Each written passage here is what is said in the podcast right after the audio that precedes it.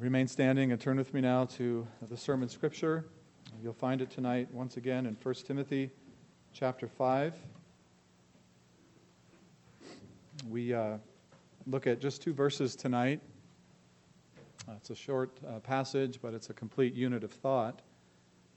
Um, and Lord willing, we will take up our study two weeks from uh, tonight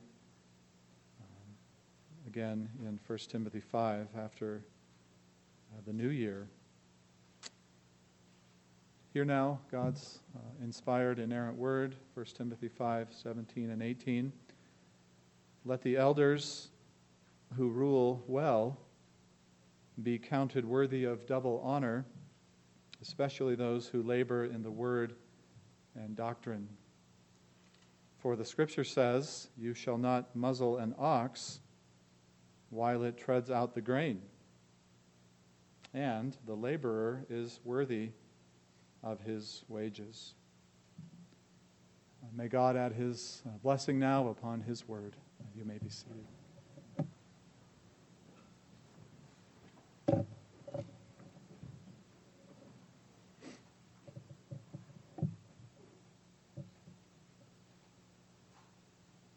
There was a book that sat on our bookshelf in our home for many years. I think it was Dr. Laura Schlesinger. Does anybody know that name? I believe it was called The Proper Care and Feeding of Husbands. Uh, I got a great kick out of that book, reporting all the things to Heather that she should know and understand. I could summarize that book for you uh, with two main elements, but because there are young people here tonight, I will refrain. But all kidding aside, that is where I, I had to fudge just a little bit, but the proper care, I think, and feeding of pastors would actually be quite appropriate. But we have the treatment uh, of pastors. So let, let us pray now and come to God's word. Father, we thank you uh, for this brief uh, passage. And we pray that you would help us to understand uh, how it is that we are to conduct ourselves in the household of God, the pillar uh, of truth uh, in which the God, the living God, dwells by his Spirit. We thank you in Jesus' name. Uh, amen. Well, having uh, taken a look so far in chapter 5, at Paul's uh, teachings to Timothy on the subject, first, of the treatment of the church's older members and about the differences between uh, different members as to age and as to gender and the proper treatment and respect of older uh, men and older women and younger men and younger women.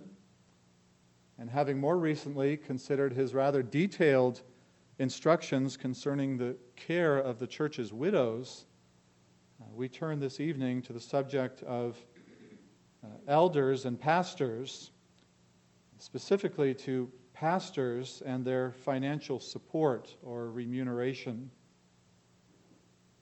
I doubt that any of you list 1 Timothy 5 among your favorite passages in the Bible.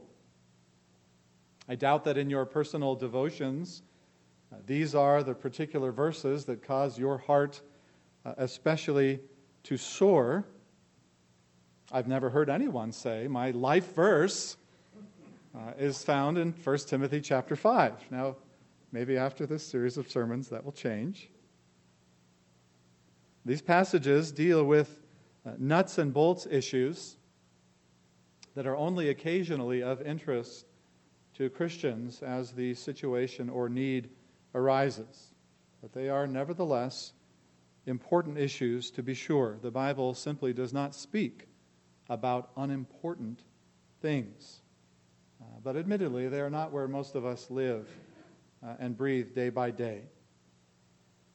But let me suggest this that our reverence for the Word of God is proved, perhaps especially proved, by the attention we pay to the instructions God includes in His book that seem somehow removed from our everyday life. We should remember that our interests, after all, are not uh, the measure of all things. Our interests sometimes need to be raised above the level of our own personal affairs and fixed on the fortunes of the church as a whole. We had a congregational meeting recently. Those of you who attend our congregational meetings know precisely what I mean. You'd probably prefer to spend that hour or hour plus uh, elsewhere, but you understand that it's important because it concerns the affairs and fortunes of the church. And you care about that. And you believe you should be a part of that. Anyway, sooner or later, everything we are taught in the Bible will prove to be very important. Even those routine and mundane things, as we might call them. I serve in Rocky Mountain Presbytery on perhaps the most mundane of all committees, and that's because I'm the recording clerk and have been so since my ordination 13 years ago. It's the Administrative Committee of Presbytery. It's not at all exciting. Uh, I don't think a meeting of Presbytery in 13 years has gone by that the chairman, who is a dear friend, did not say in prayer, uh, Lord, uh, these are mundane matters that we are dealing with, but they are matters of importance to your church and therefore they matter to us uh, because they matter to your church. These verses, I think, uh, are like that. Having already spoken on the matter of qualifications, uh, chapter 3, 1 through 7, Paul moves on to discuss uh, the pastor's pay, uh, his financial support, and next he will discuss their discipline, should it be necessary, and their ordination. Well, I take it as a point beyond controversy that people sometimes have difficulty honoring those who serve in leadership positions and those who rule over them. We know this to be true in the realm of politics, uh, but it is also of no small concern in the church. So let me be blunt. Christians are under orders, not only from the apostle but from the Lord of the church himself to honor their elders, to treat them with respect, and in the case of those who have as their principal task and calling the preaching and teaching of the Word of God, to pay them adequately, if not generously, for the labor that they perform on behalf of the church. Look again at verse 17. Let the elders, it is presbyters, presbyteroi, the plural, who rule uh, or manage or direct uh, the affairs of the church and who do so well, the word could be translated rightly or even nobly, be counted worthy of double honor especially those, or it could be translated, namely those who labor in the word and doctrine.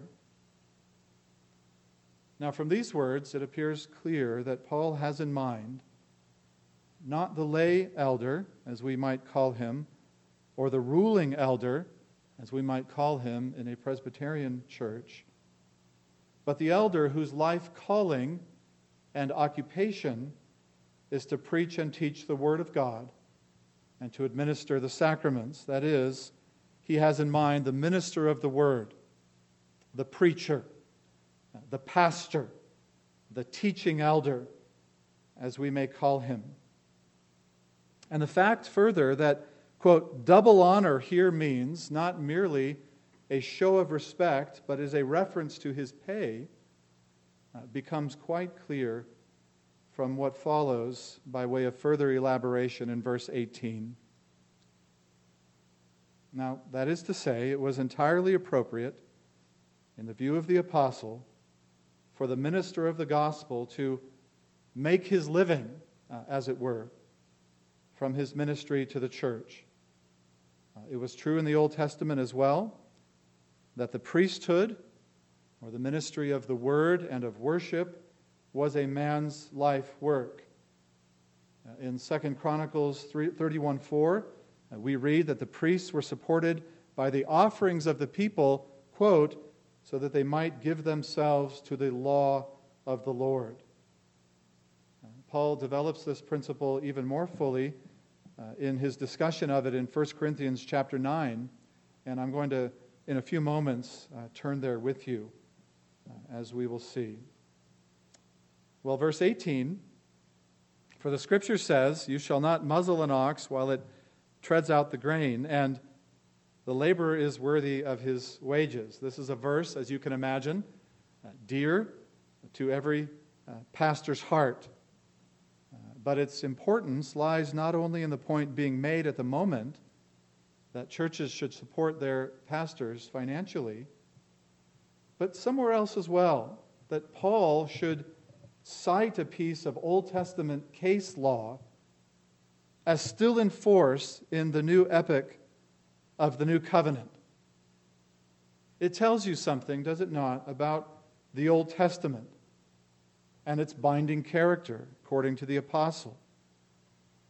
And actually, this happens quite a number of times in the New Testament. And it is proof, uh, as if proof were needed, that the law of God, even its details, was not canceled when the church moved into, into the new epoch established by Christ and the apostles. Now, to be sure, we must say there were many changes of form. We call them changes of administration, or that the covenants are differently administered throughout the different epochs. But the principles, the principles enshrined in these laws are eternal. They are rooted in the nature of God. And so Paul can quote freely and without explanation from the Old Testament. Here from Deuteronomy 25 4. You shall not muzzle an ox while it treads out the grain. Look there later uh, if you have time. It's a very interesting verse. It's a kind of standalone verse and a standalone case. And it comes in the midst of a number of Old Testament case laws pertaining to human interactions with one another and personal injury and so on. And there's Deuteronomy 25:4, this thing about the muzzling of an ox who treads out the grain. It may sound very strange to you at first, but it's really quite simple. Uh, don't muzzle the ox. And you know, children, what that means, right? To put something over the mouth of an animal that prevents it, well, you might think of a dog, from, from biting or from barking. But to muzzle an ox would be to prevent it from eating. And to prevent it, therefore, from enjoying some of the fruit of his labor while he is at work in the field. To put it positively, let him benefit from his work, the ox. Let him receive and don't prevent him the good things from the work that he does. If an ox wears a muzzle during the process of tramping the grain on the threshing floor, then it cannot eat the grain. And the Lord says through Moses, this is wrong. Speaking of the animal now, don't do that. And virtually all interpreters have recognized the upshot to this. If an ox is without muzzle, then it can partake of the fruit of its own labor. And this is regarded as a good thing. Now, here's what's fascinating the Old Testament never applies that verse or that principle to the work of ministers. But that is exactly what Paul does. Not once, but twice. Both here in 1 Timothy 5:18 and also in 1 Corinthians 9 9 through 11. So obviously this was a very important principle to Paul. One that he knew from the Old Testament because he was an expert in it, may have had the entire law memorized. and one that he could, believed could be rightly applied to the work of ministers and to the principle of their pay. So hold the place at 1 Timothy and turn back with me to 1 Corinthians 9. And like I said a moment ago, this is a much more complete and full development uh, where Paul goes into greater detail uh, on the question of ministers' pay for the work of the gospel, but we'll only look briefly at it tonight. Uh, he does say earlier in the chapter that an apostle, even, a minister of the gospel, is free, for example, uh, to take a believing wife and also to receive pay from his work as a minister. But look at 1 Corinthians 9 9. For it is written in the law of Moses. So here it is again, the other place it's quoted in the New Testament You shall not muzzle an ox while it treads out the grain. Again, the context is quite the same. It is a question of the minister's remuneration for the gospel work. Look at his question Is it oxen God is concerned about? Or does he say it altogether for our sakes? Isn't that stunning?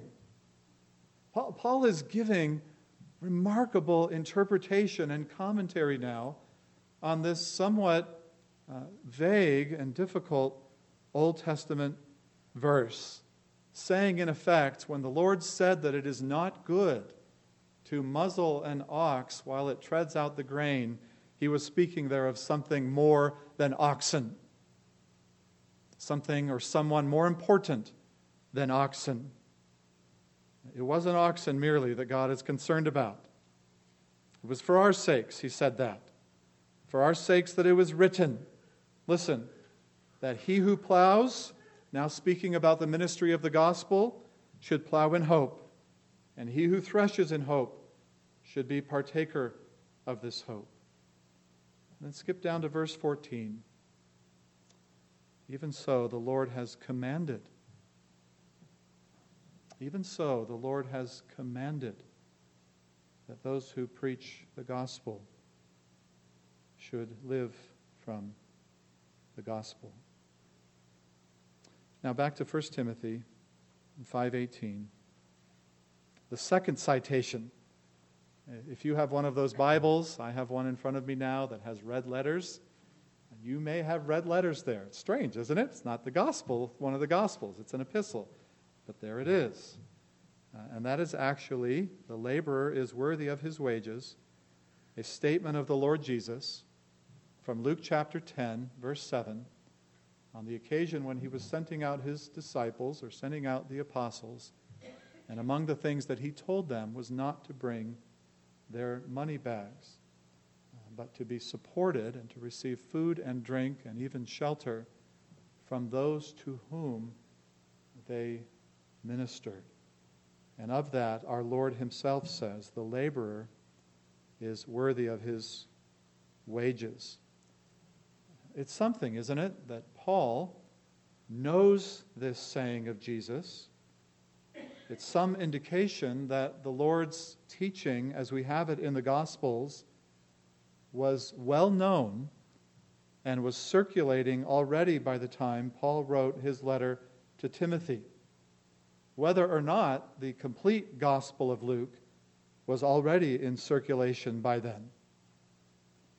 So Paul quotes both the Old Testament, gives a remarkable explanation of that in 1 Corinthians 9, and he quotes also the words of our Lord to support the principle that those who preach the gospel are entitled to live from the gospel. Now, there is, of course, as there always is, a balance that must be maintained. We have already learned in this same epistle that an elder is not to be a lover of money. Paul said that in chapter 3, verse 3. But the work of the ministry of the word is important, and it demands a man who does it conscientiously. So he is to be paid as his due. Christians have often fretted about this. They have often in churches paid pastors very poorly and intentionally so.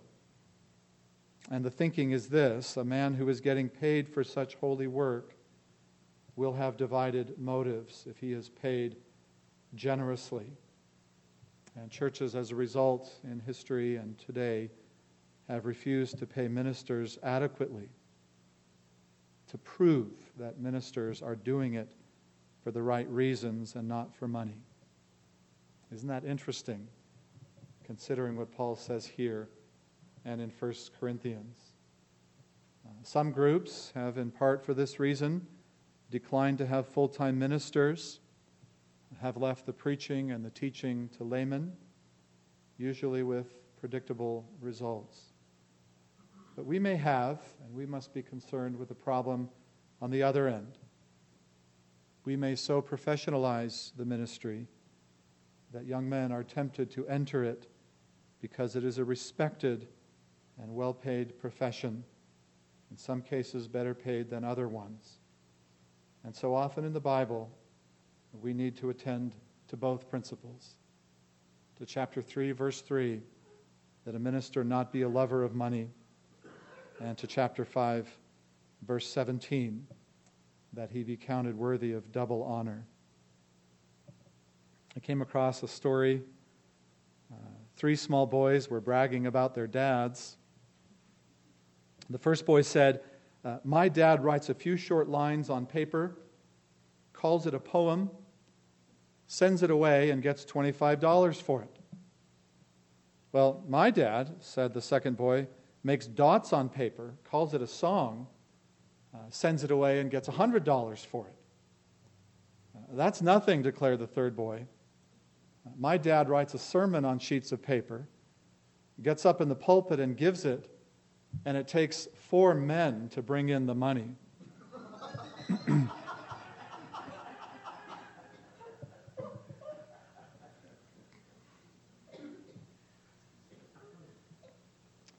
I am, I am grateful. I am sincerely grateful that I can preach this sermon without any hidden motives, so far as I can discern my own heart. My needs are well supplied, and the needs of my family. This church has been very generous. Uh, I am content, truly so. I do not preach this sermon in any way to ask for more money. Though you can imagine, can't you, a pastor preaching a sermon like this one in a very different situation, and therefore with a very different spirit and with very different needs. But for this, I am truly grateful. Uh, money is never easy to talk about. Uh, many people have the notion that the church is always pleading uh, for money. But if you've come to this church for any length of time, you know that we do not emphasize uh, money.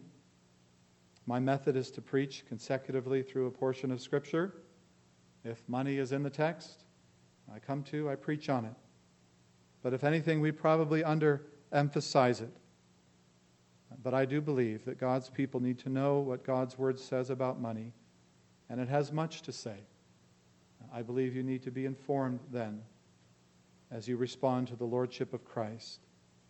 He will enable you to be good stewards of the money He has entrusted to you. And of course, it's an especially ticklish pas- uh, passage uh, to preach because it deals with the subject not just of money, but of a pastor's salary. And I'm a pastor. And as someone wrote, I resemble uh, these remarks. So, anytime a pastor talks about money, especially as it relates to pay, some are surely going to think he's crossing a line that he shouldn't cross. I'm not preaching on this text because it needs to be applied in my case. I'm teaching on it because it's a part of God's Word. And we all need to understand and obey God's Word. Uh, I can say with Paul, Philippians 4:18, I have received everything in full, and I have an abundance. So take these words and think of them, yes, in our own context, but also in the context of the church as a whole. Paul is saying that churches should make sure that pastors who work hard in leading and feeding are highly respected and adequately, if not generously, paid in a manner consistent with the high calling of preaching the Word of God. One may say, uh, Amen to that. I believe that. But at the same time, he or she may not act or live accordingly. Uh, we've all known of people, I assume you've experienced this, who refuse to pay for meals, for example, whenever they go out to eat in a group. They always are happy to let someone else pick up the check. They consistently eat, but they never pay. Well, it is a bit crass, admittedly, but that's what it's like for those who are members of the church, uh, but never give to its work. They reap the benefits of the church and they receive the ministry of the word, but they refuse to give to support it. I don't need to tell you that if that was the attitude of everyone, uh, the church would essentially cease to function, and churches would close their doors and could not call pastors. So there are responsibilities for the members, quite clearly. Paul is addressing that. But we must be balanced here.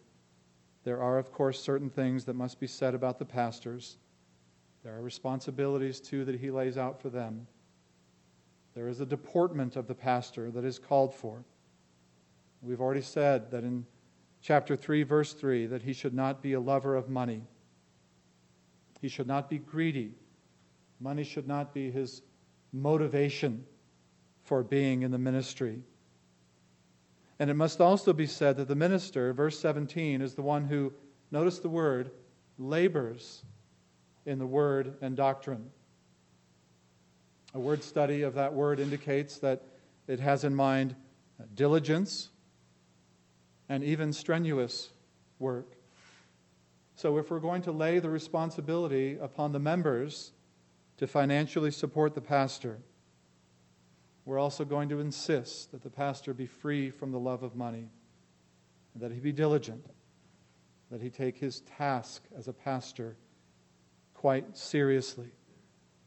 If that is indeed his life calling, if he's to make his living from the gospel, Paul will also say that he must be a faithful, diligent preacher of the gospel. Strange as it is to many, the pastor will nevertheless spend much of his time reading, getting paid to read, getting paid to study, and to meditate on Scripture, and yes, to pray. And to some, it doesn't sound like work, but it's a necessary part of pastoral work. And we notice, too, that there are certain duties that are made quite clear the elder pastor rules. Now, many are very uncomfortable with that word. It sounds undemocratic, un American. I don't want to be ruled by anyone. Paul says in verse 17 there is a ruling, governing element to pastoral leadership that is not to be denied. The elder pastor exercises oversight practice spiritual discipline or leadership, discipline and correction as necessary in the church. So he rules, he governs, he leads, he gives oversight. And he also feeds. He feeds the flock. He feeds the flock of God the good food of the Word of God. He labors, the text says, in word and doctrine, or word and teaching, word and instruction. As important as every other function of the pastor is, uh, he exercises authority primarily by the ministry of the word, by teaching and preaching it, and to bring it to apply to the hearts of God's people. Above all, he is a herald and a messenger of the gospel of Jesus Christ announcing to God's people that God in Christ has been favorable to us and given us mercy, that God in Christ saves and forgives and makes us new by the power of the Holy Spirit. But Paul will make it clear elsewhere. Christ is and must be the foundation, and the message of Christ and of the cross the central focus. And he'll say in 1 Corinthians, I determined to know nothing but Christ and Him crucified. And elsewhere, woe to me if I should not preach the gospel. And so, this is what it is to labor in the Word it is to labor in the gospel, in the good news of sins forgiven, heaven gained, life eternal, all by the cross and resurrection of Jesus Christ. So, verse 17 the elder rules, the elder feeds. And Paul is saying if God showed concern for the ox, that he be paid for his work, how much more? It's an argument you understand from the lesser to the greater. How much more does he care for those who labor in the gospel? They too have a right to receive a decent wage for their work. Charles Spurgeon once had the officers of a small country church ask him to recommend a pastor for them. But the salary they were prepared to pay was so small that he wrote back to them saying, The only individual I know who could exist on such a stipend is the angel Gabriel. Uh, he would need neither cash nor clothes and he could come down from heaven every Sunday morning and preach and go back at night. So I advise you to invite him.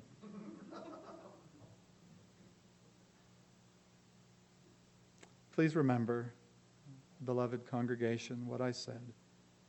I am amply supplied and content. I'm not asking you to apply this message to me, but I would ask you to apply it to yourself. There's a principle that I appreciate. Uh, I know nothing of the specific giving patterns of members of this congregation. It is good that it is that way.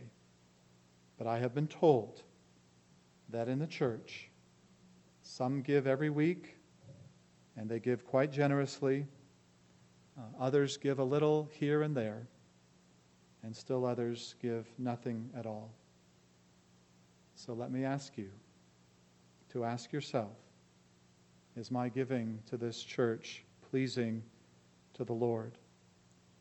Let me suggest to you that giving 10% is not the New Testament standard. That's the bottom. That's the starting point. And neither is it biblical to view 10% as belonging to God and 90% as yours to spend as you please. The biblical teaching is different from that. It is that God owns it all and that we are merely managers for Him. And we are to give generously as He has prospered us. Shall we pray?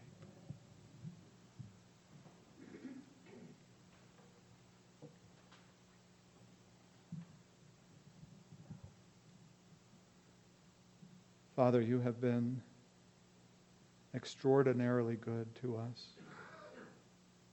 Yes, we are a small congregation of humble servants of the Lord, but you have changed our hearts. You have worked in us in ways that we could have never imagined to turn us from selfish, self centered, self absorbed sinners into saints who, by your grace, love the Lord our God and long to see the work of Christ flourish in this world, that the gospel go forth in power and glory, that Jesus be worshiped by all peoples. I thank you for a congregation, O Lord, who love you, who love your word, who desire a minister who will preach it faithfully and may it ever be so of this church. May they never tolerate uh, erroneous preaching from the pulpit of this congregation. And keep our hearts and our teaching and our preaching pure, O Lord.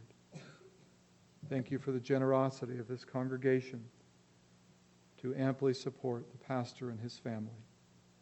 We love you and we thank you and pray that you would work even more in our hearts to make us more and more like Jesus, that we might turn away from the things of this world and lift our eyes heavenward and lift our eyes to where Christ is in heaven at God's right hand instead of putting our eyes and our hearts on the things below. We love you and we thank you and we pray in Jesus' name.